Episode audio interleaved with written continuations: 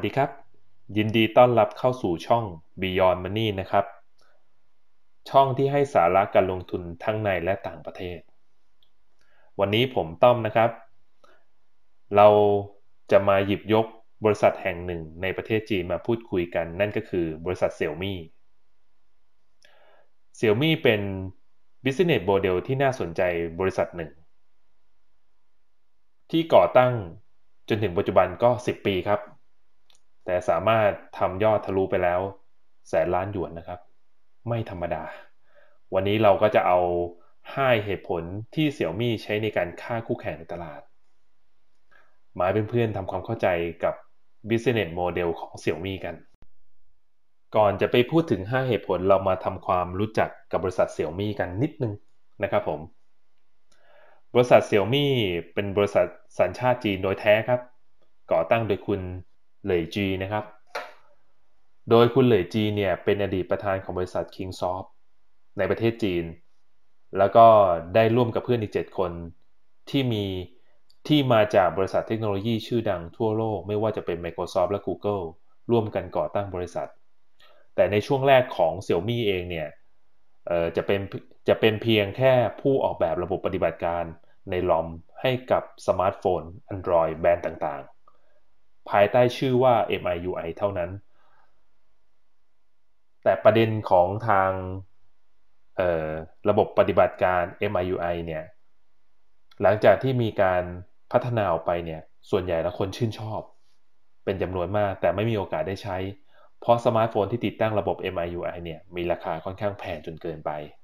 มันเลยเป็นที่มาที่ทำให้คุณเหลยจวินเนี่ย เริ่มมอง แล้วก็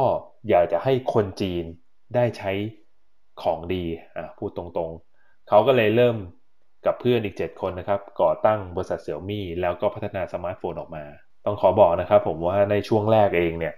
ก็มีการพัฒนาสมาร์ทโฟนออกมา ชื่อว่า Xiaomi Mi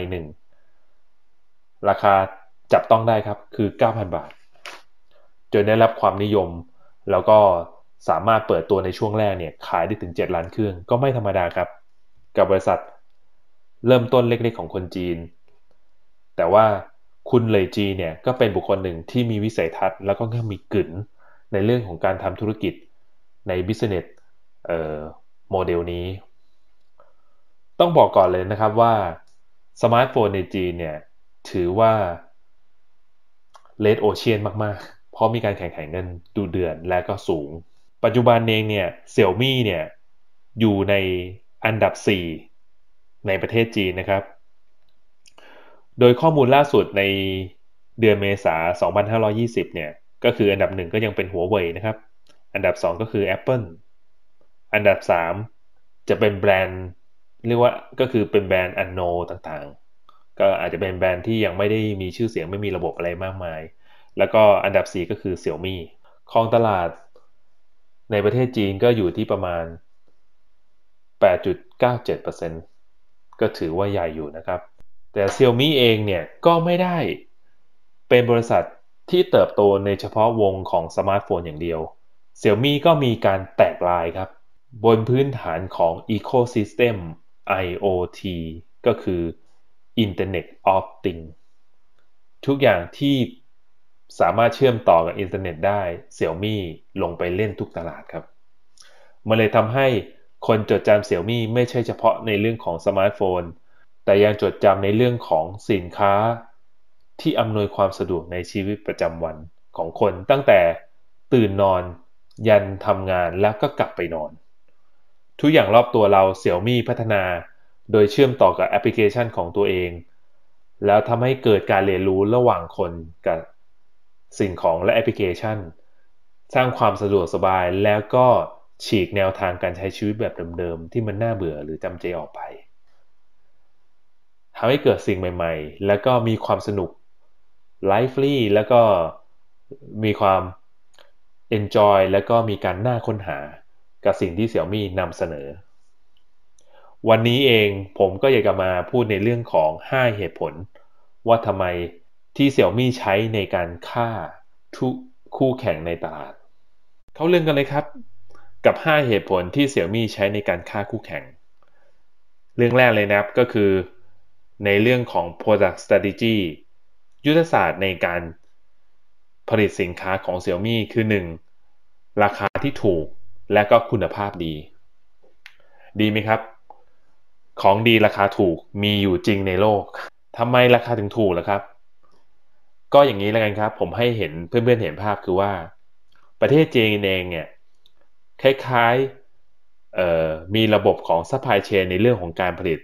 สินค้าทุกๆ อย่างที่เกี่ยวกับอุปกรณ์มือถือเนี่ยค่อนข้างครบวงจรและก็ใหญ่ มีตัวเลขหนึ่งที่ระบุเลยครับว่า เนื่องจากว่าเมืองจีน มีต้นทุนในการผลิตที่ถูก ก็จะตกนะครับประมาณ 12-24 หยวน หรือประมาณชั่วโมงละ 55-110 บาทต่อชั่วโมงอ่าถ้าเทียบกับอเมริกานะครับผมก็คือ ค่าแรงในเรื่องของการผลิตในอเมริกาก็อยู่ที่ประมาณ 230 บาทต่อชั่วโมง ถ้าเป็นญี่ปุ่นก็ 246 บาทต่อชั่วโมง และถ้าเป็นเกาหลีใต้ 246 บาทต่อชั่วโมง ให้เห็นภาพง่ายๆครับ เฉพาะในเรื่องของต้นทุนการผลิตในประเทศจีนยังไงก็ถูกกว่าครับ มันเลยไม่แปลกใจว่าสินค้าจีนที่เสี่ยวมี่ใช้จุดแข็งตรงนี้ในการทำมันเลยได้สมาร์ทโฟนที่ราคาค่อนข้างถูก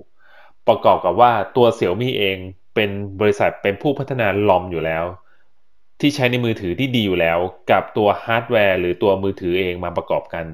มันเลยทำให้สินค้าสมาร์ทโฟนของ Xiaomi มีราคาที่ถูก แล้วก็คุณภาพดี โดยที่การเปิดตัวครั้งแรกครับ Xiaomi เปิดตัว Xiaomi M1 เพื่อนๆเชื่อไหมครับ ในราคาเครื่องอยู่ที่ 9,000 บาท และสามารถขายได้ถึง 7 ล้านเครื่องในช่วงของการเปิดตัว จนปัจจุบันนะครับ Xiaomi ก็มีลายผลิตในเรื่องของสมาร์ทโฟนที่ค่อนข้างแข็งแกร่ง ในราคาที่จับต้องได้แล้วก็มีการพัฒนาของลอมไปไกลแล้วนะครับ ข้อที่2นะครับก็คือ Xiaomi เลือกอยู่ถูกที่ถูกเวลา คุณหลิวจีนะครับที่เป็นประธาน CEO ของทาง Xiaomi เอง เขามองเห็นส่วนแบ่งการตลาดอยู่เซกเมนต์หนึ่ง ให้เพื่อนเห็นภาพก็คือในตลาดจีเนี่ยจะมีอยู่ตลาดอยู่ 2 กลุ่มใหญ่ ๆ นะครับ ก็คือตลาดบนก็เรียกว่า Premium Brand แล้วก็ ตลาดล่างเลยก็คือเป็นว่า no brand ตรงพรีเมียมแบรนด์ให้เพื่อนๆเห็นภาพก็คือ Apple Samsung Huawei no brand ก็คือพวกสินค้าโลโก้ต่างๆ ที่ไม่มีแบรนด์แต่ทำเป็นโทรศัพท์มือถือ เป็นโทรศัพท์มือถือ แล้วก็ไปผูกติดกับค่ายมือถือต่างๆ ค่ายโทรศัพท์ต่างๆ นะครับผม แต่คุณหลิวจีเนี่ย มองเห็นว่าเค้กก้อนนี้เป็นเค้กก้อนใหญ่ คุณหลิวจียังวาง strategy ให้เสี่ยวมี่เนี่ยเป็นสมาร์ทโฟนของคนที่ใช้โทรมีโทรศัพท์เครื่องแรก หมายความว่าไงครับ คุณหลิวจีเขามองแล้วว่า คนรุ่นใหม่ ที่เริ่มมีโทรศัพท์เครื่องแรกเนี่ยถ้าเขาได้สัมผัสหรือได้ใช้โทรศัพท์เสี่ยวมี่คนเหล่านี้จะมีแบรนด์ loyalty ต่อแบรนด์สูง เวลาเขาเปลี่ยนเครื่องที่ 2 เครื่องที่ 3 เครื่องที่ 4 แน่นอนครับ เมื่อเขามีความประทับใจกับเครื่องแรกที่เขาใช้ เวลาเขามองหาเขาก็จะกลับมามองหาแบรนด์เดิม เป็นการผูกปิ่นโตในระยะยาวของเสี่ยวมี่ที่มองในเรื่องของ segment ใน segment ในเรื่องของการทำการตลาด ในประเทศจีน ซึ่งเหมือนกับประสบความสำเร็จครับ ปัจจุบันนะครับ ปี 2020 ปี 2020 เนี่ย 10 ปีที่เสี่ยวมี่เปิดตัวมา ก็สามารถขายหรือจำหน่ายโทรศัพท์มือถือไปแล้ว 100 ล้านเครื่อง เพื่อนๆคิดว่า business model กับวิธีคิด สุดยอดครับ ข้อที่3นะครับที่เป็นตัวชูโรงของตัวเสี่ยวมี่เอง ก็คือตัวบริษัทเสี่ยวมี่เองเป็นบริษัทในการพัฒนาในเรื่องของระบบรอมที่ใช้ในเรื่องที่ใช้เป็นระบบปฏิบัติการที่อยู่ในมือถือ MIUI ได้รับความแพร่หลาย และได้รับความนิยมอย่างสูงในประเทศจีน โดยรูปแบบก็คือเน้นเรียบง่าย สวยงาม แล้วก็เป็นมิตรกับผู้ใช้คือใช้ง่ายครับ มีหน้าตาที่ ดูเรียบง่าย แล้วก็มีฟอนต์หรือการแสดง หรือการเข้าถึงแอปพลิเคชัน หรือฟังก์ชันต่างๆ ของโทรศัพท์ได้ง่าย และขณะเดียวกันก็คือมีการ learning ไปกับผู้ใช้ด้วยทำให้ปัจจุบันเนี่ยระบบ MIUI เนี่ยพัฒนาไปถึง MIUI 12 เข้าไปแล้ว ต้องบอกก่อนเลยครับว่า การพัฒนาระบบปฏิบัติการในมือถือเนี่ยกับบริษัททั่วไปจะค่อนข้างมีคอสสูงมาก เพราะว่าระบบพวกนี้จะต้องมีการ maintenance แล้วก็ต้องมีการอัปเดตอยู่ตลอดเวลา เพื่อให้ทันกับแอปพลิเคชัน แล้วก็ดีไวซ์ต่างๆ ที่จะเกิดขึ้น แล้วก็พวกในเรื่องของการเขียนโปรแกรมต่างๆ ที่จะเข้ามาปักหรือเข้ามาประกอบร่างกันกันอยู่ในระบบปฏิบัติการ ฉะนั้นจึงต้องมีการอัปเดตอยู่ตลอดเวลา ตรงนี้เสี่ยวมี่เขาชำนาญมากครับ เพราะตัวเองเป็นคนคิดค้นอยู่แล้วนะครับผม ข้อที่ 4 ครับ ฉีกแนวทางอินเทอร์เน็ตแบบเดิมๆนะครับ โดยคอนเซปต์ใหม่ ก็คือ Internet of Things ทุกอย่างเป็นอินเทอร์เน็ตได้หมดเสี่ยวมี่เองเริ่มมองเห็นปัญหาของตลาดที่เป็นสมาร์ทโฟน ที่จะเติบโตมาถึงระดับหนึ่ง แล้วมันค่อยๆ เริ่มตื้อเริ่มตัน ตัวประธานของเสี่ยวมี่เองเนี่ย ก็เลยมองว่าถ้าเรายังพัฒนาในเรื่องของสมาร์ทโฟนอย่างเดียว และเจ้าตลาดในปัจจุบันในประเทศจีนก็จะเป็นหัวเว่ยถ้าเราจะไปแข่งหรือชนกับหัวเว่ยอย่างเดียวเนี่ย ในเรื่องของสมาร์ทโฟนก็ไม่น่าที่จะในอนาคตก็มองว่าไม่น่าที่จะดีนะ คุณหลิวจีที่เป็นประธานของเสี่ยวมี่เองเนี่ย ก็เลยมองว่าถ้าอย่างนั้นเรามาทำสิ่งแวดล้อมหรือแกจิตต่างๆ ที่มาเชื่อมต่อกับระบบปฏิบัติการของเสี่ยวมี่มันเลยเกิดโปรเจกต์ Ecosystem ในเรื่องของ IoT Internet of Things เกิดขึ้น แต่กลยุทธ์ของเสี่ยวมี่เอง มันเจ๋งกว่านั้นครับ ตัวเสี่ยวมี่เองเนี่ย มีการสร้างระบบ environment ในเรื่องของ ecosystem คือตัว Xiaomi มีมีระบบเรื่องของ crowdfunding แล้วก็เปิดโอกาสให้สตาร์ทอัพต่างๆ ที่อยู่ในประเทศจีนเนี่ยเข้ามาจอยเข้ามาเรียนรู้หรือเข้ามาขอทุน แล้วถ้าสมมติว่ามีไอเดียไหนที่มันถูกใจเสี่ยวมี่ก็จะเดินเข้าไป แล้วก็จับมือร่วมลงทุน เป็นพันธมิตรและถือหุ้นกับบริษัทนั้นเลย และให้บริษัทต่างๆ ให้บริษัทเหล่านี้เนี่ยที่เป็นสตาร์ทอัพเนี่ยในการพัฒนาและวิจัยนำเสนอสินค้า พอเมื่อได้สินค้าเสร็จปุ๊บเนี่ยจะกลับเข้ามาเสี่ยมี่โดยผ่านการตรวจสอบเสี่ยมี่โมเดลโดยที่เน้นดีไซน์เรียบง่าย แล้วก็มีฟังก์ชัน แล้วราคาเป็นมิตร บริษัทต่างๆ เหล่านี้ที่สามารถผ่านตัวเองแล้วออกแบบให้เข้ากับระบบได้เนี่ย แล้วเข้ามาจอยอยู่ในกับเสี่ยวมี่เนี่ยก็มีเยอะแยะมากมายครับ เช่น robot ที่เป็นเครื่องดูดฝุ่นเอง เครื่องกรองอากาศเอง รวมทั้งสกูตเตอร์ เครื่องชงเครื่องชงกาแฟ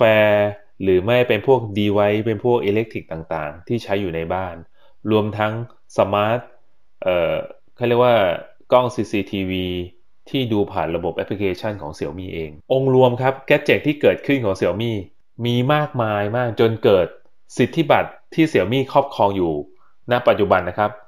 24,000 กว่าสิทธิบัตร และมีถึง 5,900 กว่าสิทธิบัตรที่ยังไม่ได้ถูกนำมาใช้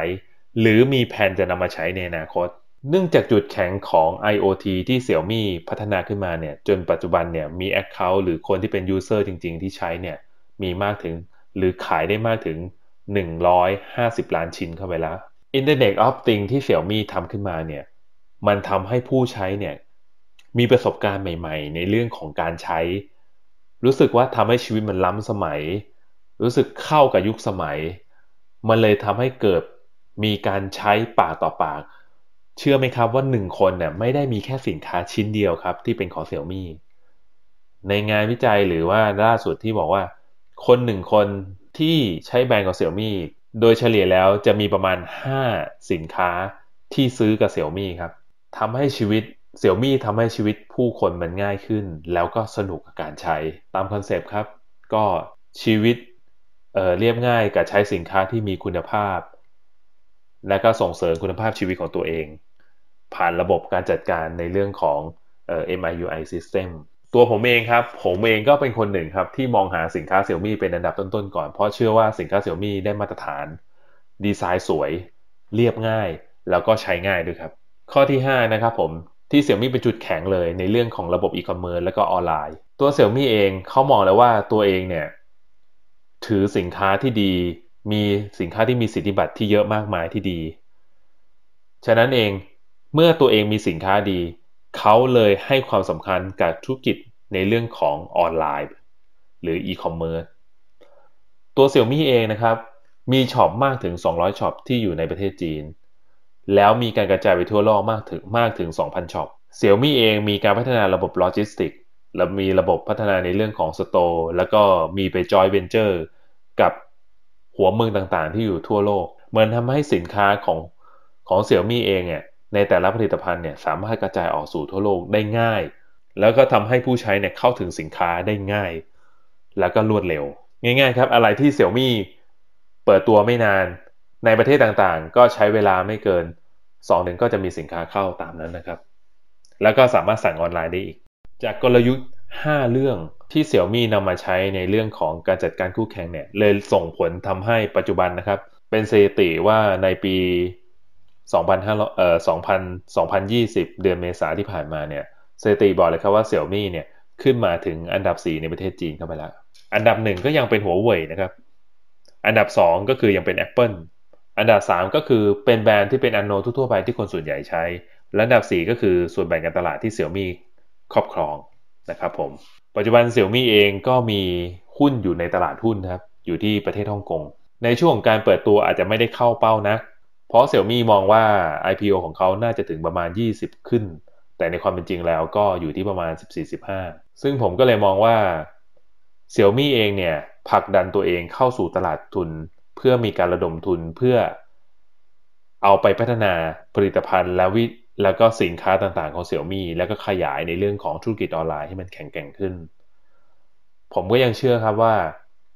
เสี่ยวมี่เองเป็นบริษัทที่ถือสิทธิบัตรเยอะ แล้วก็พยายามจะเปลี่ยนรอบตัวเราให้เป็น learning experience กับ Internet of Things ก็คือสร้างประสบการณ์การเรียนรู้การใช้เครื่องใช้ของอินเทอร์เน็ต ผ่านระบบการจัดการของเซี่ยมี่นี่ก็คงเป็นจุดแข็งจุดหนึ่งครับ ที่น่าจะไปตอบโจทย์ของคนรุ่นใหม่ ในเรื่องของการเลือกใช้สินค้าต่างๆ ที่กับที่เซี่ยมี่ทำขึ้นมา อนาคตไกลครับ ไม่แปลกใจครับที่ 5 เหตุผลนี้จะสามารถเข้าไปฆ่า แล้วก็ไปจัดการเจ้าตลาดต่างๆ ได้